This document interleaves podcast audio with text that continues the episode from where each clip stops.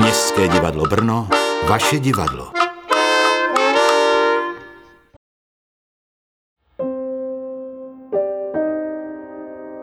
Kdo je ta, jež jak jitřenka schlíží? Čistá jako ženoucí slunce. Krásná si přítelkyně má jak Tyrsa. Půvabná jak Jeruzalém. Strašná jako vojsko pod praporci. Odvrať ode mne své oči. Vždyť mne uhranuli.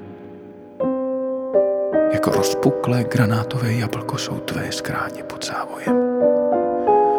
Byť tu bylo 60 královen, 80 žen a dívek bez počtu. Ty jediná si holubice moje, moje bezúhoná.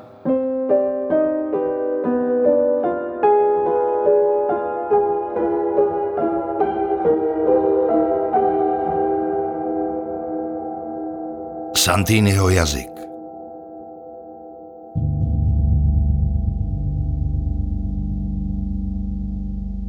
Miloš Urban patří k nejčtenějším, nejpřekládanějším a nejuznávanějším současným českým prozaikům. Je také autorem několika divadelních her. Přesto se první z jeho románů dočkal divadelní podoby až v roce 2019 a byl jím Santýnyho jazyk, který v dramatizaci Stanislava Slováka a Jana Šotkovského uvedlo Městské divadlo Brno. Noc co noc hledala jsem na svém lůžku toho, kterého tolik miluji. Hledala jsem ho a nenalezla.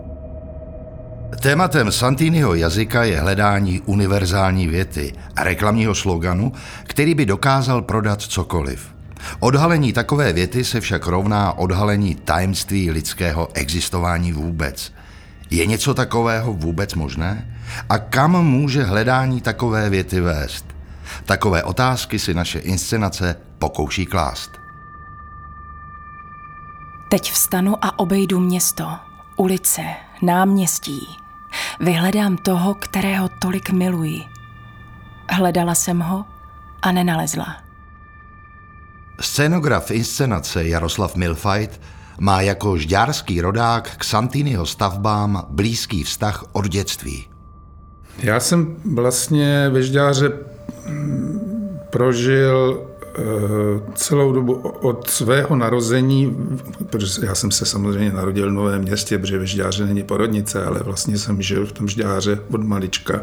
A když jsem poprvé přišel na Zelenou horu, a to si pamatuju, že jsem tam přišel v doprovodu, eh, v doprovodu svého dědečka, tak eh, můj dědeček Ježek mě vedl ambitem eh, kostela svatého Jana Nepomucký, a vykládal mě, jak se svým kamarádem eh, jako malí kluci objevili tajnou chodbu, kterou si cisterciáci vybudovali mezi konventem a Zelenou horou. A já jsem, pro mě to bylo, to, to bylo tehdy obrovské dobrodružství.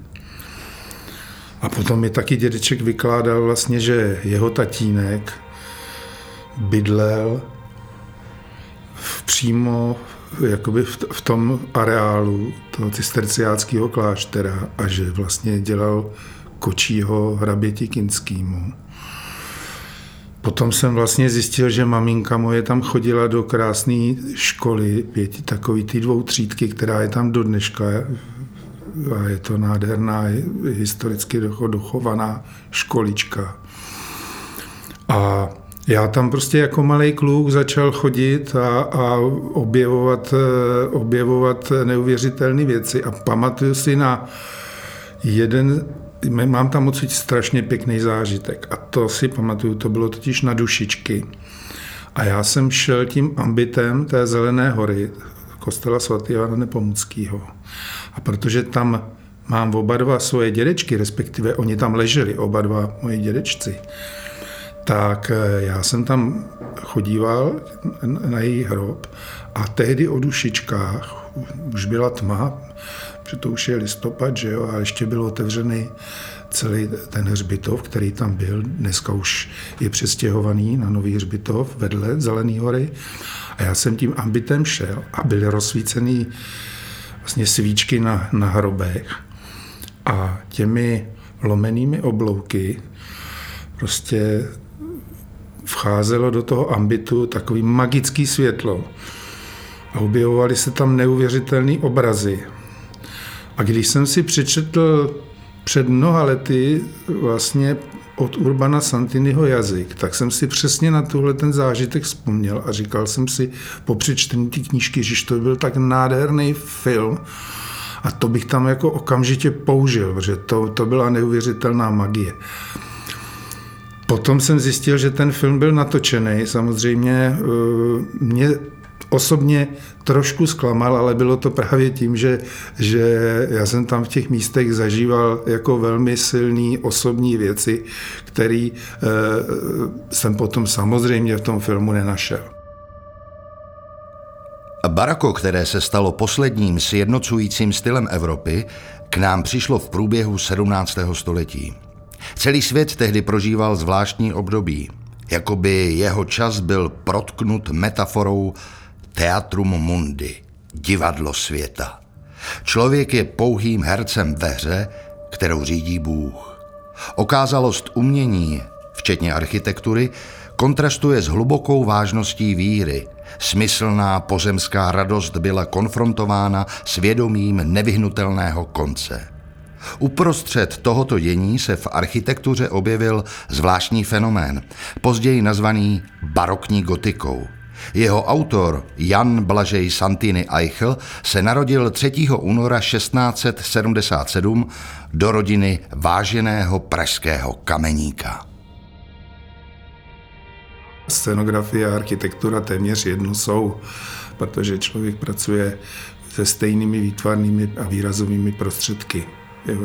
Tyhle dvě profese se vlastně nedají rozdělit a je důkazem toho je, že spousta skvělých architektů je výbornými scenografy jo, a naopak.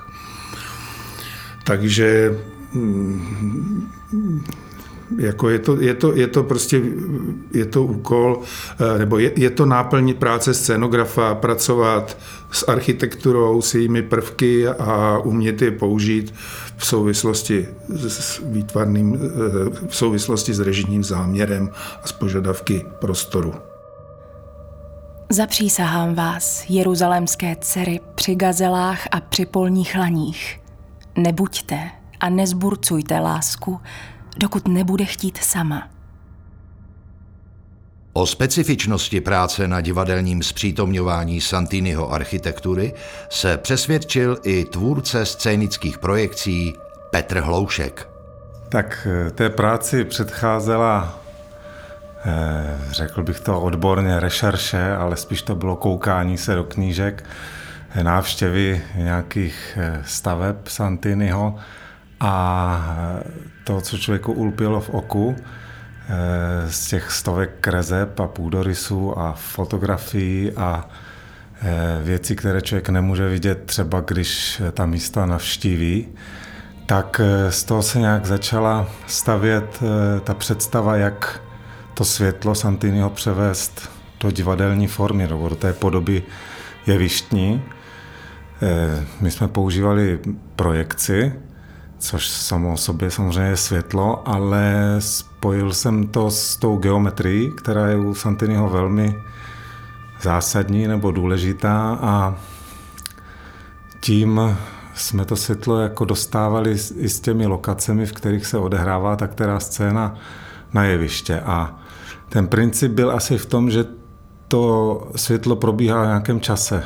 Jo? Čili i během toho představení jsme se z nějakých reálných prostředí dostávali víc a víc do té představy toho Santiniho, jak tím světlem měnit svět, nebo měnit tu realitu, měnit pocit eh, z toho místa a z původního chaosu nebo takového pelmelu se pomalu stavěly ty jeho tvary a e, typické křivky, kruhy, které se protínají do, do těch jeho pyramid nebo Santiniho jazyku nebo božích ok. Takže to byla asi ta, ta cesta za tím jeho světlem. Bylo to, bylo to zajímavé eh, z toho pohledu tehdejšího. Já vždycky, když tu eh, práci dokončím, tak, tak jako ty věci pustím z hlavy a zůstane ve mně jenom, jenom to chvění, eh, které možná souvisí s, s tím obdobím před premiérou, aby se to stihlo. Ale, ale to chvění jako e, si myslím, že ve mně zůstalo. Ten, ten pocit z toho, e, z toho mystéria, které to světlo dokáže vytvářet, buď teda v těch stavbách přímo, nebo i na tom jevišti během toho děje, který samozřejmě také vytváří nějaká mystéria nebo nějaký tok informací, které se dostávají k, k divákovi a na konci se to složí v nějakou logickou pyramidu. Kdo je ta, jež vystupuje z pouště jako sloup dýmu, ovanuta vůní kadidlovou z mirhy a z nejjemnějšího koření kupeckého?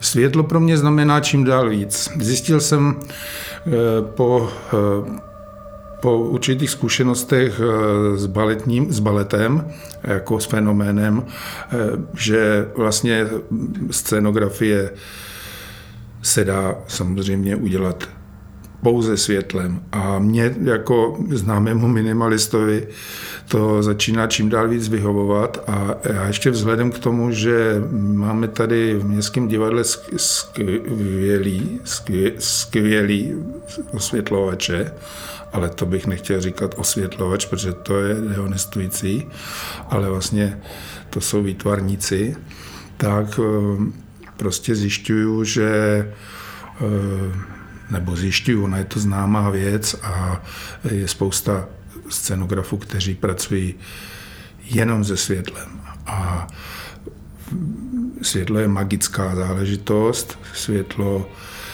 nám vytváří právě v divadle něco tak eh, neuvěřitelně, neuvěřitelně proměnlivého a fantazii zbuzujícího, že v poslední době už nemám potřebu toho na jeviště dávat moc a radši, radši se spolehám právě na to světlo. Santini bohužel trpěl od narození tělesnou vadou. Byl částečně ochrnutý a chromý, což mu bránilo úspěšně pokračovat v otcově kariéře. Dět malého Jana Blažeje přišel ze severní Itálie. Za manželku si vzal, stejně jako o generaci později jeho syn, ženu s ryze českými kořeny. Potomek vzešlý z třetí generace pak už v sobě měl většinu české krve a tak o něm můžeme skutečně psát jako o geniálním českém architektovi italského původu. Jenomže mladý Santini i přes svůj handicap byl především v dnešním slova smyslu Evropan. Mluvil a psal česky i německy, stejně tak jako italsky a latinsky. Vedle kamenické praxe byl vzdělán v malíství a architektuře a zajímal se i o další exaktní obory – Mimo jiné je u něho známá záliba v křesťanské kabale a ve smyslu potřebné preciznosti musel mít zcela jasno i v takové oblasti, kterou je dnešní deskriptivní geometrie. V rozlehlých prostorách Pražské katedrály, kde pracoval jeho otec, poznával stavební postupy gotických mistrů. V ateliéru svého učitele, francouzského stavitele Žána Mateje, zvládl barokní principy, na cestách nasákl italským barokním radikalismem. A to vše se mu pak v jeho geniálním mozku propojilo. Hle, jeho lože, lože Šalamouna, 60 bohatýrů okolo stojí, bohatýrů z Izraele. Tak s Jardou Milfajtem si myslím, že jsme ten, eh, to představení od začátku jako milovali už od toho titulu, protože je spousta muzikálů a divadelních her o e, lehkých ženách, o zkrachovalých rockerech, o Ježíších a podobných postavách, které jsou jakoby zajímavé, e, řekl bych, z toho diváckého, z toho dramatického pohledu a je strašně málo muzikálů o architektech třeba.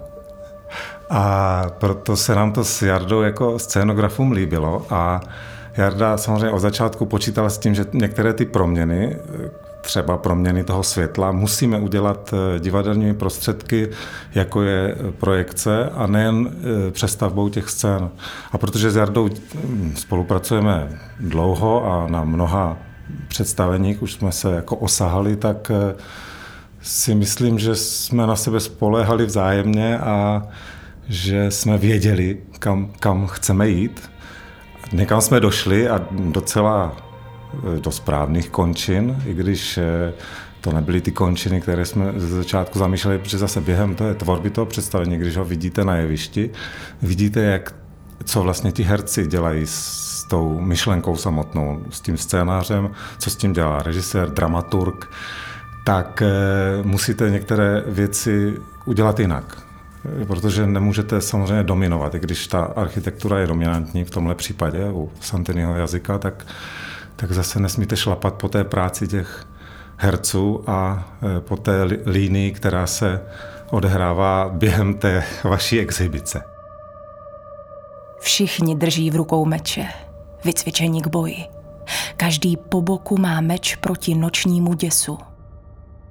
Já jsem měl velikou radost, když jsem se dozvěděl, že to byla, myslím, cena kolegia v, v křídlech, že je nominovaný Petr Loušek za jeho projekce, protože si myslím, že bez těch jeho projekcí v té mé scéně by ta inscenace byla třetinová, jo, protože jemu se tam povedlo eh, dodat tu velikou magii, která je obsažena v Santiniho díle a Petr se toho zhostil opravdu s neuvěřitelnou erudicí a navíc jako mm, Petr je nesmírně schopný a stále je lepší a lepší. A jsem hrozně rád, že se to kolegium jako všimlo a že, že mu to do nominaci dalo, protože to dalo té inscenaci jako neuvěřitelný koule.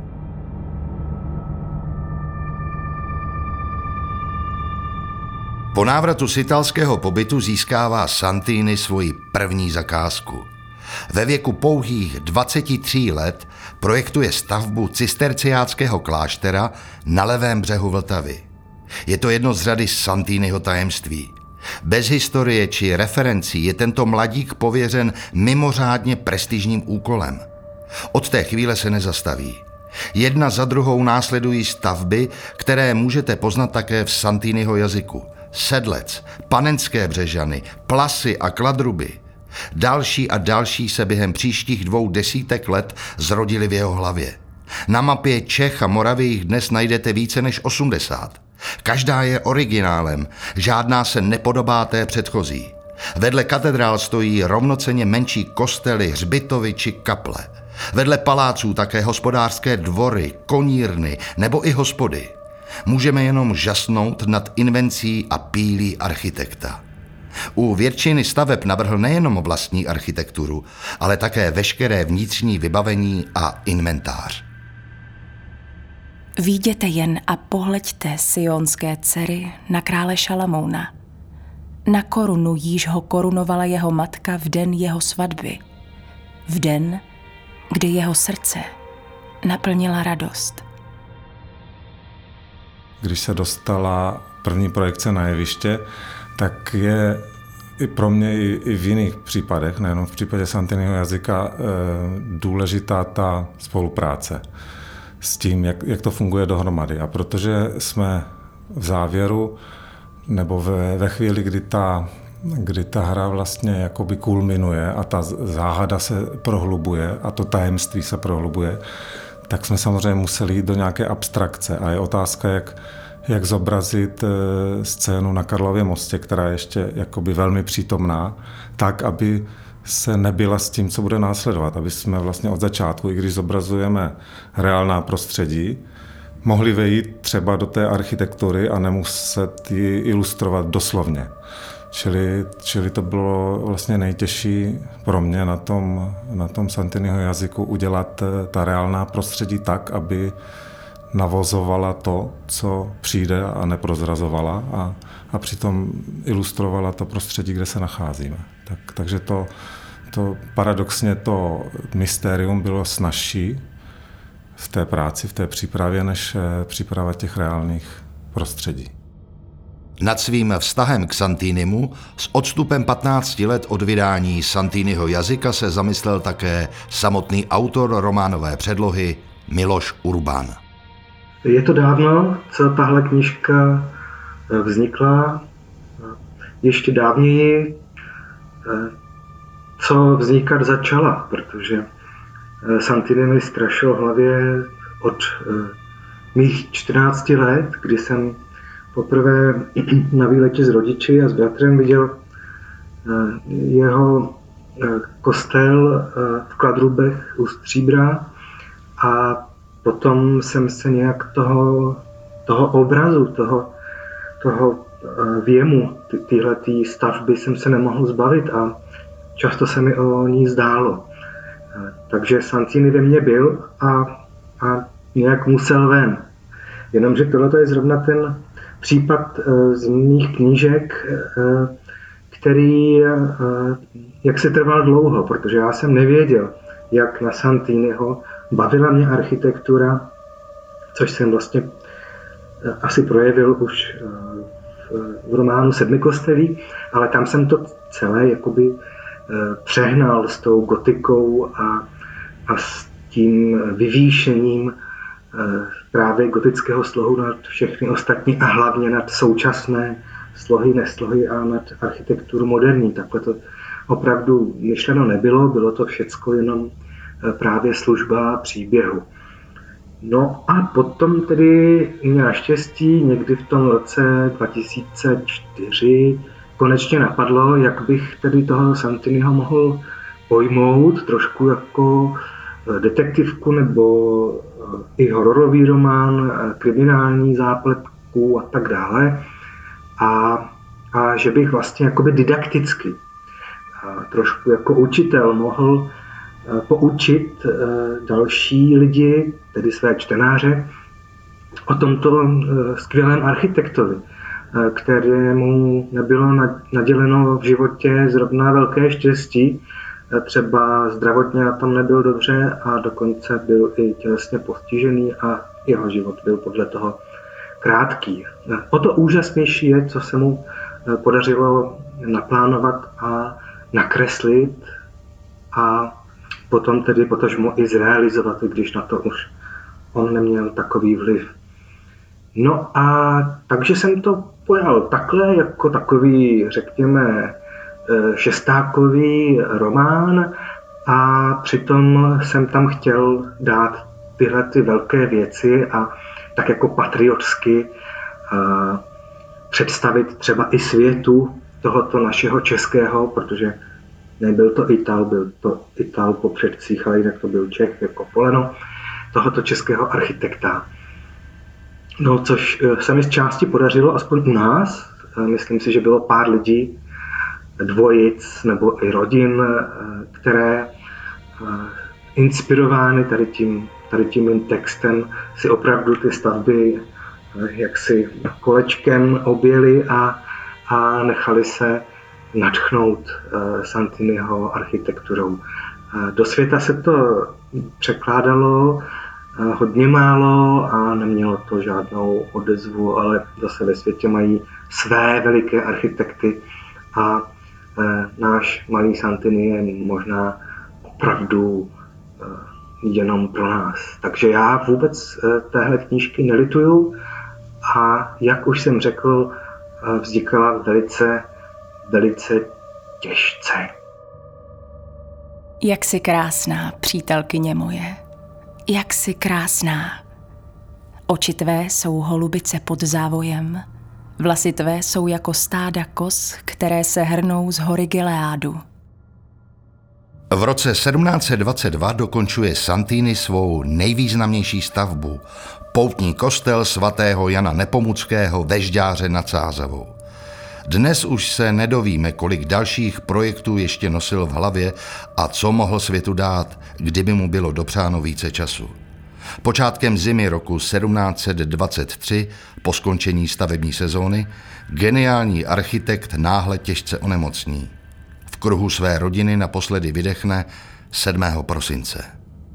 Následující večer je jeho tělo uloženo do hrobu v kostele svatého Jana Křtitele v oboře na Malé straně. Kostel byl později zrušen a s ním se ztratilo i přesné místo uložení Santiniho ostatků. Stejně tak zmizela valná většina dokumentace realizovaných staveb. Pečlivý a věcný architekt ji zpracovával do nejmenších detailů, jak o tom ostatně svědčí pouze několik desítek dochovaných originálů. Génius zahalený tolika tajemstvími. Neznáme jeho podobu a jenom málo podrobností z jeho jistě bohatého osobního života. Inspirací k jeho poznání a pochopení tak hledejme především v jeho díle. Tvé hrdlo je jak Davidova věž z vrstev kamene zbudovaná. Tisíc na ní zavěšeno štítů, samých pavé z bohatýrů. Stará místa jsou divadelní jeviště, jak už jsem možná říkal, nevím, pro, pro moderní příběhy. Myslím si, že dnešní člověk, který vstoupí do stavby, která má za sebou nějakou historii, tak ji prožívá a cítí, pokud je citlivý, úplně jinak než, než budovu, která je nová nebo která je skoro nová. A tady ty staré budovy, kostely a stará divadla, nebo staré paláce, hrady, zámky, to všechno jsou struktury, které nejsou sterilní, ani nemůžou být, protože v nich proběhly desítky, stovky lidských životů, osudů a právě, že ty domy, ty prostory, to na toho nově příchozího jakoby předávají, i když to není třeba úplně, úplně racionální, jo, ten zážitek, tak zážitky nemusí být jenom racionální, některé jsou iracionální velice hodně a, a možná o to víc inspirující. Takže jako já zkusil jsem si i sci-fi, to mi moc nešlo, kde jsem vlastně si vymyslel budovu, v které teprve se budou nějaké věci dít, a, ale radši teda pracuju s, s budovama, které už byly a které jsou do dneška, ale dneska třeba nemají tu, tu funkci, kterou měli dříve, a nebo se ta funkce jenom trošku pozměnila, ale je to dneska jaksi cítěno už trošku jinak. Takže, eh, tak, takže jo, jako do starých míst se musíme neustále vracet a, a rychlé šípy taky chodily do tajemné řásnovky a, a ať už ta řásnovka existovala nebo možná ještě existuje kdekoliv, tak to je, myslím si, že pro spisovatele eh, hrdiny jejich děl, ale i právě čtenáře, ty recipienty těch dobrodružství, tak je to velice důležité. No. A myslím si, že naše země je zrovna ta, ta země s obrovskou historií a, s až nadpočetným množstvím e, starých budov a v nich e, ukrytých e, příběhů, že, že tady se právě takovéhle psaní asi docela daří, nejenom u mě, ale i od mých kolegů, autorů a, a i u mých tedy eh, kolegyň autorek. No, takže tohle eh, patří k sobě a stará místa jsou, jsou jevištěm pro, pro nové příběhy. Celá si krásná přítelkyně moje. Poskvrny na tobě není. Zájem o Santiniho tvorbu a jeho tvůrčí postupy po jeho smrti pozvolna utichl. Snad to bylo přílišnou složitostí, nepochopením či nesouměřitelností s tehdejší dobovou konvencí. Na vině byla také poloha většiny staveb, umístěných mimo centra a jejich proměna v hospodářská a správní zařízení. Teprve v polovině 20. století dochází k postupné Santiniho umělecké rehabilitaci. Je zařazen mezi nejoriginálnější evropské architekty a stává se nadčasově uznávanou autoritou. V jednotlivých stavbách, dnes z velké většiny opravených a přístupných, může návštěvník objevovat a obdivovat nejenom vlastní architekturu, ale také příběh, který Santini vepsal do jejich stěn.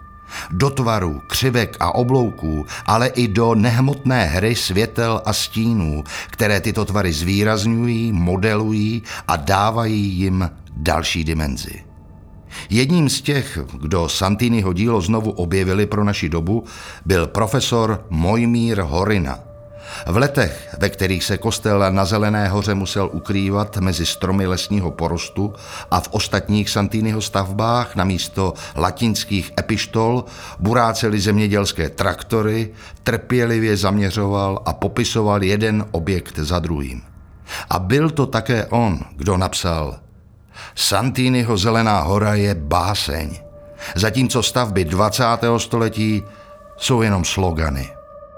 Tam jsem chtěl zdůraznit právě tohleto, že vlastně i e, člověk, který e, jakoby e, se pohybuje ve světě, který je plný, řekněme, povrchního pozlátka a laciných vějíček, že vlastně může dojít určité duchovní obrody při střetu jednak s tajemnem věcmi, kterým nerozumí, a jednak s úžasnou krásou, právě s takovým umělcem, jako byl ten Santini Eichel. A tohle toho vlastně nějak formuje, přetváří. On se nachází, řekněme, v určitém dost citlivém období svého života, má takovou ranou krizi středního věku asi. A je tady na tyhle ty věci velmi citlivý. A protože je velice, velice citlivý i na jazyk, ale i proto má svoji práci v reklamní agentuře, tak najednou eh, ho vlastně zaujme ten vlastně nesmyslný úkol, eh, který dostal a začíná možná trošku nahlížet to, že eh, nejenom domy a stavby a kostely a jakékoliv struktury umělé vytvořené a nejdřív vymyšlené, že jo, člověkem, pyramidy třeba, takže vlastně musí podléhat určitému řádu.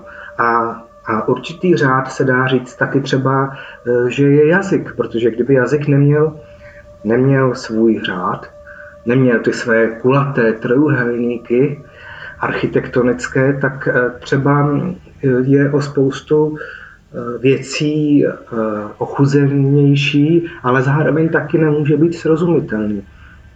Jako dům, který vám postaví někdo, kdo není školený architekt a nemůže si přizvat k ruce třeba statika nebo odborníka na tepelné mosty, tak, tak se může potom eh, eh, stát, že ten dům spadne, anebo i když eh, zůstane stát, no tak v něm buď to bude nesnesitelné vedro, nebo nesnesitelná zima. No a tady to jsem chtěl trošku právě zohlednit, že ta architektura a jazyk k sobě mají právě strašně moc blízko a nejenom architektura, ale výtvarné umění má taky své vyjadřovací Eh, schopnosti a třeba i mm, aplikované umění. Jo. Eh, dekorace, to všechno prostě vychází z nějakého, z nějakého eh, vzorce, který je potřeba neustále pořád objevovat. No a já, jak nejsem vědec, tak se snažím ho ohledávat nějakými svými příběhy a nějak takhle se těchto vlastně věcí pokus mohl dotknout. No.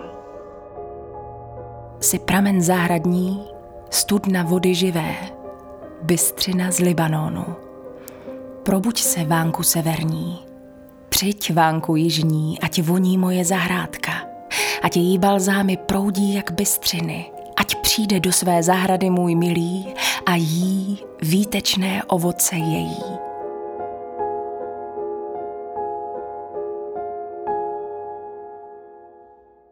Poslouchali jste podcast MDB. Účinkovali Barbara Goldmanová, Jaroslav Milfajt, Petr Hloušek a Miloš Urban. Všechny zvukové ukázky byly použity z archivu Městského divadla Brno. Pořadem vás provázel Petr Halbrštát. Dramaturgie Jan Šotkovský, mistr zvuku Vojta Hájek, režie Stanislav Slovák.